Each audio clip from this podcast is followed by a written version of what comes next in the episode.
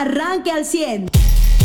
Hay información, eh, encuentran una toma clandestina con un hoyo y con un túnel en pleno centro de la ciudad, una zona de bodegas en la colonia Esmeralda del municipio de Ramos, de, Ramos Arizpe. Nadie se había dado cuenta, eh, seguramente la fiscalía va a decir que, bueno, la general de la República en este caso, que fue gracias a las exhaustivas acciones de inteligencia e investigación. Fue un pitazo. Claro, digo, no es centro, es eh, carretera Los Pinos, la zona de bodegas, pero veas que la zona centro la consideran toda súper amplia en Ramos Arizpe. Eh, pero sí, de película, ¿eh? Porque cuando tú ves el, informe que hay, o sea, se encuentra una excavación que baja 3 metros dentro de una bodega. Una bodega que se ve normal. Vamos, es natural tener una... Es normal ver bodegas en esa carretera de Los Pinos. La excavación bajaba primero 3.5 metros, bueno, 3.7 metros. Ya que bajaba... Casi 4. ¿eh? Ajá, pues sí, casi 4 metros ya que bajabas eso, eh, aproximadamente un metro y medio de ancho, o sea, no era cualquier hoyito. Luego que bajabas esos casi cuatro metros, como bien señalas, eh, había un, túnel. Y el túnel era pues 26 metros y medio, lo que midieron. Al estilo del Chapo. Exacto. O sea, entonces la toma estaba del otro lado de la calle. Ellos rentan una bodega o compran una bodega. Ellos me refiero a los que van a salir en la investigación, si es que salen, porque no hubo ningún detenido en el cateo. Como suele pasar en estas cosas. Compran la bodega de enfrente. Y, cavan ese super túnel por abajo de la carretera. Tú ves el túnel, les voy a compartir ahorita en, el Facebook de Al 100 eh, las imágenes de este túnel para que se metan ahí al 100 eh, y usted las vea, hasta el techo es como de lámina. O sea, estaba construido bien. ¿eh? Sí, exacto. Ahorita lo va a ver usted. En unos, bueno, para la pausa ya va a estar arriba esta información de la página de Facebook del 100. Y van a ver eh, esta situación. A mí me deja algo echarle auditorio. Si se puede hacer un túnel de 26 metros en cualquier lugar, cuando ya estás empezando a darte cuenta los radios que tendrías que andar investigando y checando alrededor de toda tu, de toda tu tubería. ¿no? Sí, está canijo. Que aparte es una tubería que en todo el país está señalada por estos tubos amarillos de no excavar, ¿no? En Celaya, en Guanajuato, encontraron otro túnel eh, que estaba de una casa a una, pues decirlo, una central de valores, ¿no? Donde guardan el dinero las eh, eh, compañías que transportan valores. Ya. Bueno, resulta que el túnel lo hicieron estaban muy cerca de llegar ahí a la bóveda de, donde guardan los centavos. ¿Sabes cómo se dieron cuenta, José? La compañía de valores tiene una alarma sísmica. Ah, que es capaz de darse cuenta si hay algún movimiento eh, eh, de la Tierra eh, o alguna vibración cercana a donde está la bóveda. Y por eso se dieron cuenta, fíjate. O sea, ¿Cómo estará la cosa que la gente está haciendo? Sí, o sea, como, como en las películas. Es que estas noticias son de películas. Exacto. Este año hemos visto esto al principio de año, ¿te acuerdas? El del robo en, la en la casa de moneda, el que se robó un reloj y... Ah, sí, allá en la Ciudad de eh, México. Ajá, hemos visto robos de películas. no, no se robó un reloj, se robó un chorro de mm, colecciones de monedas. Y, y, el tema es, a ver, eh, el, el, crimen es de por demás ingenioso, ¿no? Sí, sí, por eso le llaman delincuencia organizada, ¿no? Claro, y, pues entre ellos trabajan al parejo, no tienen grillas, bueno, sus grillas internas no son como las... No, no, pues las solucionan este, de Exacto, ¿no? Exacto, o sea, porque ahí llega un momento y dices, bueno, ya no me peleo porque me gusta más vivir. El tema es que, eh, pues así, y con las reducciones de presupuestos a las policías, pues poco o nada van a lograr contra esos pues delincuentes. o sea, las entregas de patrullas y las cuestiones que están haciendo los municipios y los fortalecimientos son para el combate, eh, vamos, o las acciones preventivas. Ajá. No es para este tipo de, cosas, eh, de este tipo de, crímenes que, vamos, de entrada están pasando abajo de la tierra. para que empecemos. Sí, sí, esto debería ser preocupante para el, gobierno mexicano. ¿no? Para todos, ¿eh? Para todos los niveles de gobierno. Eh, claro, porque vamos, no es solo que, ah, esto es, esto es competencia federal porque se trata de robo de combustible y porque está pasando en el pues, subsuelo. Porque ese discurso nos cansamos hace mucho claro, tiempo. Claro, y ¿eh? porque este crimen, aunque sí esté pasando en el subsuelo que es federal, sí sea un robo de combustible que es competencia federal, está fortaleciendo un grupo delictivo que va a cometer otras irregularidades, otros crímenes que sí son del fuero común y del foro estatal. Entonces, que tengas grupos de guachicoleros, que tengas grupos de criminales, pues te preocupa sea cual sea tu, nivel de gobierno. y pues, como ciudadano, sea cual sea, te preocupa. Aquí la buena noticia es que ya, ya lo encontraron. La mala noticia es que no hay detenidos. Eh, aunque habría forma, ¿no? Si, si, si, fuiste capaz de encontrar al hijo de, el Chapo en su casa, pues no entiendo por qué no podrías encontrar a estos mortales que estaban robándose eh, combustible de Pemex desde hace cuánto, quién sabe cuánto tiempo. Este, pues es la noticia yo creo que local la que llama la atención. Eh, a nivel eh, nacional e internacional, claro. Eh, la no exoneración, pero retiraron los cargos la Fiscalía de los Estados Unidos contra el general Salvador Cienfuegos. Yo le di una lectura anoche basada en la psicosis que, o en la neurosis que ha generado en mí ver tanta serie política de narcotráfico en este país. Y me parece que la información que trae el general Cienfuegos vale más que lo que se están robando en Pemex, José.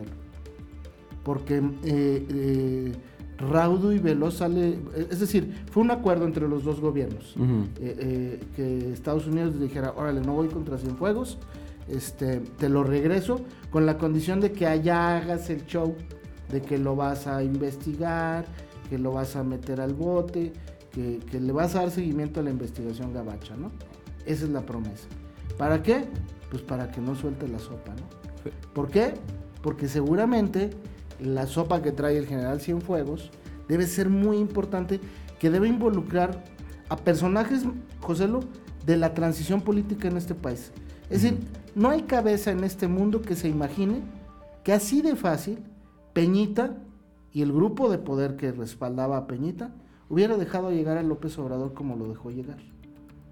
No, no, hay otra explicación. ¿eh? Sí, puede ser la lana que le invirtió mucha gente, puede ser que el tipo tenía tres sexenios en campaña. Esas serían las razones superficiales. Pero dejarlo llegar, llegar, llegar, así como lo dejaron llegar, con el triunfo que logró eh, Andrés Manuel López Obrador. Y con que militancia priista, vamos, bases se eh, vendieran como en Veracruz. Es correcto. Y que mandaran un candidato que no fuera a prender el PRI, o sea, que le pusieran la presidencia en, Charola de Plata. como se la puso Calderón a Peña. puede ser. Ahora Peña se la puso a AMLO. Exactamente. Tuvo algo que ver. Yo creo Tuvo que razones. Sí. Cienfuegos era uno de los hombres más cercanos a Peñita. Y Cienfuegos, pues en apariencia, parece que traía todo el control de la seguridad y probablemente de la inseguridad en este país. Es decir, yo por Cienfuegos no firmaba una carta. Si yo fuera cualquier político gobernante, yo hoy no firmaba una carta por él. ¿Me explico? Sí, claro. y, entonces lo que me, eh, la lectura que yo le doy, insisto, basado en esta neurosis y psicosis, es que al general lo van a regresar a México, como a Lozoya, eh, lo van a encerrar en una casa, eh, el hombre ya es, ya es grande, es un tipo ya eh, pues que anda por los 80. Eh, meterlo a la cárcel no significaría nada. Si no metiste a Lozoya, que es un joven lozano que no sobrepasa los 50 años, pues menos vas a meter a Cienfuegos a la cárcel, que es un general de 80 años, o casi 80 años, que tiene muchísima información, que te puede incluso empinar a ti mismo. Y digo con la, todo el respeto del mundo la palabra empinar, que no, es irrespetuosa, pero este pero entendemos el contexto. Pero me parece que a mí la cosa no sé cómo lo veas tú, José. Fíjate, yo me quedé también, eh, existe ese tema, ¿no? El que convenga más. O sea, sea cual sea la razón final, si hay información innegable que debe de tener esta persona que comprometa a políticos. Eso sin duda. Pero por otro lado, fíjate, también, y esto sí lo había dicho Ricardo Alemán, que ha sido de estos eh, críticos más duros y, de los que más le duele al presidente actual desde la campaña.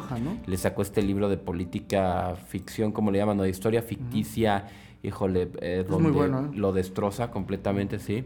Eh, no solamente lo destroza, lo desnuda más. Sí, claro, y explica por qué su cuestión mesiánica. sí, exacto, ¿no? Y, le pega a otros políticos que se llaman parecido, pero no son, ¿no? Y él estaba diciendo, y sí, y ahorita veo cómo él volvió a sacar sus tweets donde, eh, donde lo había mencionado. Y el último que puso hace dos días, hace un día, fue: Se los dije con itinerario Con la derrota de Trump caerán los cargos del general Cienfuegos y García Luna. Era una venganza eh, del Zapatra, López Obrador, quien a cambio ofreció apoyo total a, y etiqueta a López Obrador y a Real Donald Trump. Hoy el gobierno de Estados Unidos retiró los cargos contra Cienfuegos, fue de los primeros que lo da a conocer. a ver, a AMLO le dieron estos, estas cabezas, ¿no? Así de yo tengo estos de aquí, te los doy. Eh, tú tienes con qué más seguir echándole culpa a los anteriores gobiernos, pero quiero tu apoyo por acá. A ver, ¿a qué otros partidos entonces a estar apoyando en España para conseguir las detenciones que consigue en España, por ejemplo, Andrés Manuel? ¿Sí me explico? Sí, la de Alonso Encira, que es la más importante. Ajá, y que hay partidos con también un toque afín al Foro de Sao Paulo en España y un partido en particular que ha estado creciendo y pues ya estamos viendo dónde se dan estas alianzas. Y entonces ese punto, una cuestión es la política ¿no? Los tejes y manejes entre políticos. Y pero otra innegable es, a ver, Salvador Cienfuegos sabe suficiente como para lo que se dice en este lenguaje o en esa jerga, ¿no? Blindar su, retiro. Sí, claro. Y este y o sea, si entran los intocables, probablemente. Exactamente. Y, y, a mí lo que me llama la atención es esa reflexión que tú haces muy interesante, que la hace Ricardo Alemán, eh, como la caída de Trump significó con el regreso de Cienfuegos a, acá a este lado, eh, significó eh, la postura que tendrá Joe Biden con el presidente López Obrador en el futuro. Eh, fue la peor noticia que pudo haber recibido, recibido López Obrador. Por eso se niega y, ya han sacado incluso el tema de la agenda nacional, el tema de reconocer el triunfo de Biden. Olvídate de felicitarlo, de reconocerlo públicamente, como lo han hecho otros presidentes del mundo. Eh, Andrés Manuel López Obrador sigue jugando y está jugando con, fuego, eh, esperando a que Joe Biden eh, le tante el agua a los camotes con, con López Obrador. Como si López Obrador fuera muy poderoso y como si Joe Biden no supiera que antes López Obrador no se sometió al poder de Trump. ¿Qué hace pensar a López Obrador que Joe Biden le va a temer o le va a tener miedo? La respuesta está ahí. Eh, eh, esta, esta exoneración o, retiro de cargos a Cienfuegos en Estados Unidos, que fue cuestionado por la juez que llevaba el caso. ¿eh? La juez ha citado a la fiscalía para que declare en la, en la, corte la razón por la que retiró los cargos de narcotráfico a Cienfuegos. Ojo, que no es un, es un delito en Estados Unidos. La fiscalía en, un, en, un, en una audiencia privada le va a explicar y le va a decir, por estas razones, porque este hombre nos dio información eh, eh, para esto, esto y esto y esto que necesitamos en la labor de combate al narcotráfico. Y la juez va a decir, perfecto, si es por eso, este, el señor Cienfuegos se regresa. Sí, es como en mi protocolo yo lo tengo aquí guardado y si a futuro alguien lo quiere revisar, pues, eh, pues que lo revise, ¿no? Es decir, porque habrá quien diga, ah, pues entonces los americanos también son unos corruptos porque lo están liberando. No, ellos sí negocian con la justicia en forma legal. Eh, ofrecen estos eh, convenios, beneficios, ¿no? Eh, que, ellos lo que, exacto, ellos lo que quieren es que no, uno, que no le cueste a la ciudadanía, porque al final de cuentas no es como que se pague solito el, el, ejercicio de, de, la Procuración de Justicia, y por otro lado, es, a ver, lo que necesitan de la gente es acabar con el crimen, desincentivar al crimen. De nada les sirve las cárceles llenas, ¿no? y de nada te sirve una persona de 70 años ya en la cárcel. Es, un tema, a, nadie nos sirve, ¿no? Simplemente... Eh, y lana, la otra, los americanos es lana, ¿eh? Sí, claro. Los americanos es lana. Si tú tuviste una ganancia de miles de millones de dólares eh, por vender drogas en Estados Unidos, cuando llegas a acuerdos, lo primero que te dicen, ¿y cuánto nos vas a regresar de lo que ganaste? Y, es lana, y es lana, y es lana. Por eso algunos narcotraficantes pues se eh, resignan a seguir encerrados, como el Chapo, ¿no? Claro. El Chapo no les quiso soltar varo, este, y cuando les quiso soltar fue insuficiente para los americanos. Y además de que el Chapo pues fue un invento de los americanos y los mexicanos para controlar las drogas, cuando el Chapo se les descontrola, pues se les descontroló todo el negocio. Bien, de estos temas y más, José, ah, eh, antes de ir a la pausa, José, la guerra de las vacunas así lo bauticé desde ayer y voy a continuar. La guerra de las vacunas, el día de hoy eh, eh, amanecemos con la noticia de la eh, declaración de Pfizer que dice que ya no es de 94.5 la efectividad de su vacuna. Es de 95. Guau, Le no. subieron medio Sí, punto. Eh, eh, Después de la declaración llegó para quedarse. Común, exactamente, ahora esta es- puede ser la- sí. Entonces, ¿sabes qué? Vamos a redondear el túnel, el túnel De guachicolero. 3.7 a Ya- 4. Ya, ajá, ya es de 4 metros y de 27 de largo. Es- ándale. Este, esos 3 centímetros nos los podemos este, eh, rascar un poquito más. Bueno, pues entonces ayer Pfizer, eh, después de la eh, declaración que hace la Moderna, que, que, Ujú. pues hace cuenta que tiró el eh, Pfizer responde y dice, nosotros también ya llegamos al 95% de efectividad. Tal vez esa no sería una gran noticia, sin duda alguna. Lo que sí es una gran noticia es que eh, Pfizer va a pedir al gobierno norteamericano que dé aval de emergencia de aprobación de la vacuna. ¿Y qué le quiero decir con esto? Que Pfizer está listo, está listo ya, en este momento, eh, por la- lo que yo leí anoche y estuve estudiando, eh, está listo para repartir vacunas en por lo menos eh, 20 estados, los más poblados de la Unión Americana. Ya está listo. O sea, es más, por ejemplo, Pues los, son, los del, ¿Cuál- son cuántos- los del sur, ¿no? ¿cuántos te gusta millones que tenga, de, habitantes que tenga Nueva York? Ay, güey, Nueva York, no sé. Estados ¿Cuántos Unidos son gusta? 300 millones, te lo, te lo Ah, checo porque ok. si no tengo. Va, eh, vamos a pensar en un número, 20 millones de habitantes. Ujú. Ahorita nos das el número exacto. Sí, yo bueno, creo que las menos, 20 pero- millones de vacunas ya están listas, Mariano, tú, José. Ya están empaquetadas. Ya están listas las de Pfizer. Y entonces Pfizer eh, eh, va a pedir al gobierno de los Estados Unidos entre esta semana, lo que resta, y la siguiente, eh, 8 millones de habitantes. 8 millones. Bueno, esas 8 vacunas, eh, o esos 8 millones, o por lo menos 5 si tú quieres, Ujú. que, que es para los más urgentes, ya están empaquetados. Ya van a llegar esas vacunas. Bueno, Pfizer por eso va a pedirle al gobierno de los Estados Unidos, que ahorita está en 3 y 2, ¿a qué, le- a qué me refiero? 3 bolas y 2 strikes, eh, porque Trump no va a querer que la, la FDA, es la FDA, la de... Food Drug Food Administration, Drug, sí. Food Drug Administration, eh, le dé el aval eh, y el permiso como urgente, por la pandemia obviamente, para distribuir la, la vacuna. Eh, Trump está muy enojado con Pfizer, con Moderna y con AstraZeneca, porque esto que están haciendo ahora no lo hicieron hace tres semanas, José. Si lo hubieran hecho hace tres semanas, Trump gana las elecciones. Eh, probablemente, ¿no? Eh, y, y Trump está muy enojado. Y, y Trump está presionando a la FDA para que no dé ese aval de urgencia. Pero Pfizer, como la Moderna, ya lo vimos en las noticias de esta semana, pues están presionando a la FDA por el tema de la cantidad de contagios que sigue habiendo, que es muy alto en Estados Unidos, y la cantidad de muertos.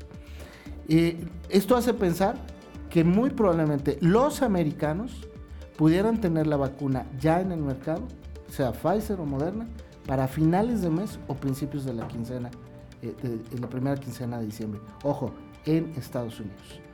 Eh, ¿Dónde nos pone a México? Pues tan, tan cerca de, de Dios, perdón, tan cerca del cielo y tan lejos de Dios. ¿Por qué? Porque el señor López Obrador comprometió varo mexicano con AstraZeneca, que no ha dicho ni pío. Ojo, yo espero, por ser también una de las farmacéuticas muy poderosas en el mundo, que pronto pueda dar un campanazo a AstraZeneca. ¿Cómo? No sé.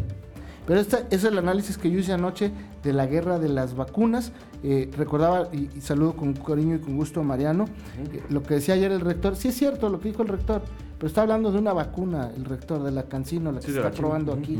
Este, las otras ya están probadas. O sea, es decir, esa vacuna no es la esperanza que tenemos. No, no, no. No yo creo, yo o sea, creo- ¿será una opción en el futuro? Sí. Sí, pero yo creo que nosotros, tú, eh, y como mucha gente, Mariano, eh, Joselo, tendrán, tendremos la opción de irla a comprar al gabacho. Sí, la claro. de Pfizer o la Exacto, de Moderna. pero hay un gran sector en este país, no solo en Coahuila, donde su opción no va a ser la primera Ah, que no. salga en 5 mil No, me- pesos me o en queda muy 3,000 claro. pesos. Y, y eso no va a Y- y parar la a ser pandemia. hasta que salga la China. ¿Por Yo- qué? Porque si no llega ni la de la influenza, Ajá. que vale Sí. nada en comparación a esta, pues, ¿cuál no, va a llegar? no, pero la de la influenza sí la puedes comprar en un hospital privado. Ah, no, ahorita. sí, sí, sí, sí, sí. Ah, ese o es sea, mi pero punto. vamos, si esa no está Sí. llegando, para el que no le alcanza a Sí. comprarla en el No, privado, el, el- tam- el tema, eh, la reflexión, la reflexión va a ser mu- va mucho más allá, José. Que, que la Organización Mundial de la Salud va a determinar probablemente para el primer mes de enero, para el, el último día de enero del mes que- del año que entra, va a declarar ya como eh, eh, este, suspendida la pandemia, es decir, ya no va a haber pandemia. Pero en México, A lo mejor también lo hace por etapas, ¿eh? Puede ser. Ya sabes, como Sí. lo han hecho de que ahora en estos países sí, ahora en estos países Sí, sí. pu- puede ser. Por fases. Ese es el, el- el- el meollo. Pero en México, por ejemplo, pues entramos en pandemia igual que los, los americanos. Y la vacuna a México no va a llegar igual que, que- que en Estados Eso sí. Unidos. Entonces, ahí se va a meter en un problemón el país, los ciudadanos y el presidente. Y ojo, y ahí se lo adelanto, el año que entra hay elecciones. Y entonces si el presidente no se apura y los gobernadores, acuérdate de los que están eh, en juego algo políticamente también, no se apuran con la vacuna, eh, este, pues políticamente van a tener un impacto en las urnas. Eh, ese es el análisis, a lo mejor muy exagerado, a lo mejor muy soñador, pero yo lo que sí veo es que la vacuna en Estados Unidos, este 2021 no termina sin vacuna en Estados Unidos, por lo menos. en- Usted ya está informado. Pero puedes seguir recibiendo los acontecimientos más importantes en nuestras redes sociales. Nuestras páginas de Facebook son Carlos Caldito Aguilar, José Lo de Velasco y Mariano de Velasco. Al 100.